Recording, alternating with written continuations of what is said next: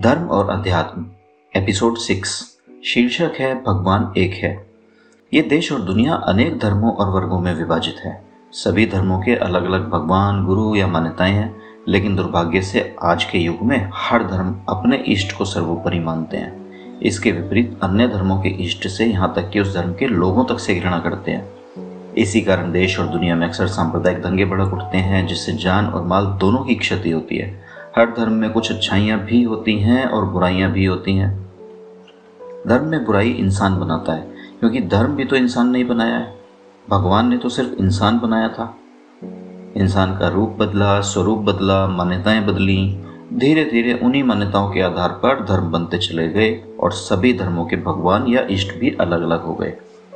और आज के युग में इंसान अपने धर्म के भगवान या इष्ट को छोड़कर अन्य धर्मों के भगवान या इष्ट से घृणा करने लगा। दूसरे धर्मों के प्रति घृणा में मनुष्य इतना अंधा हो गया कि वो ये भूल गया कि मनुष्य का निर्माता तो एक ही है। ऐसा तो नहीं है कि एक धर्म के लोगों को एक भगवान ने बनाया, दूसरे धर्म के लोगों को दूसरे भगवान ने बनाया। धर्म बदलने से या धर्म का भगवान बदलने से इंसान के निर्माता तो अलग अलग नहीं हुए ना। अब जाने अनजाने आप किसी दूसरे धर्म के भगवान से घृणा करके अपने ही भगवान से घृणा कर रहे हो।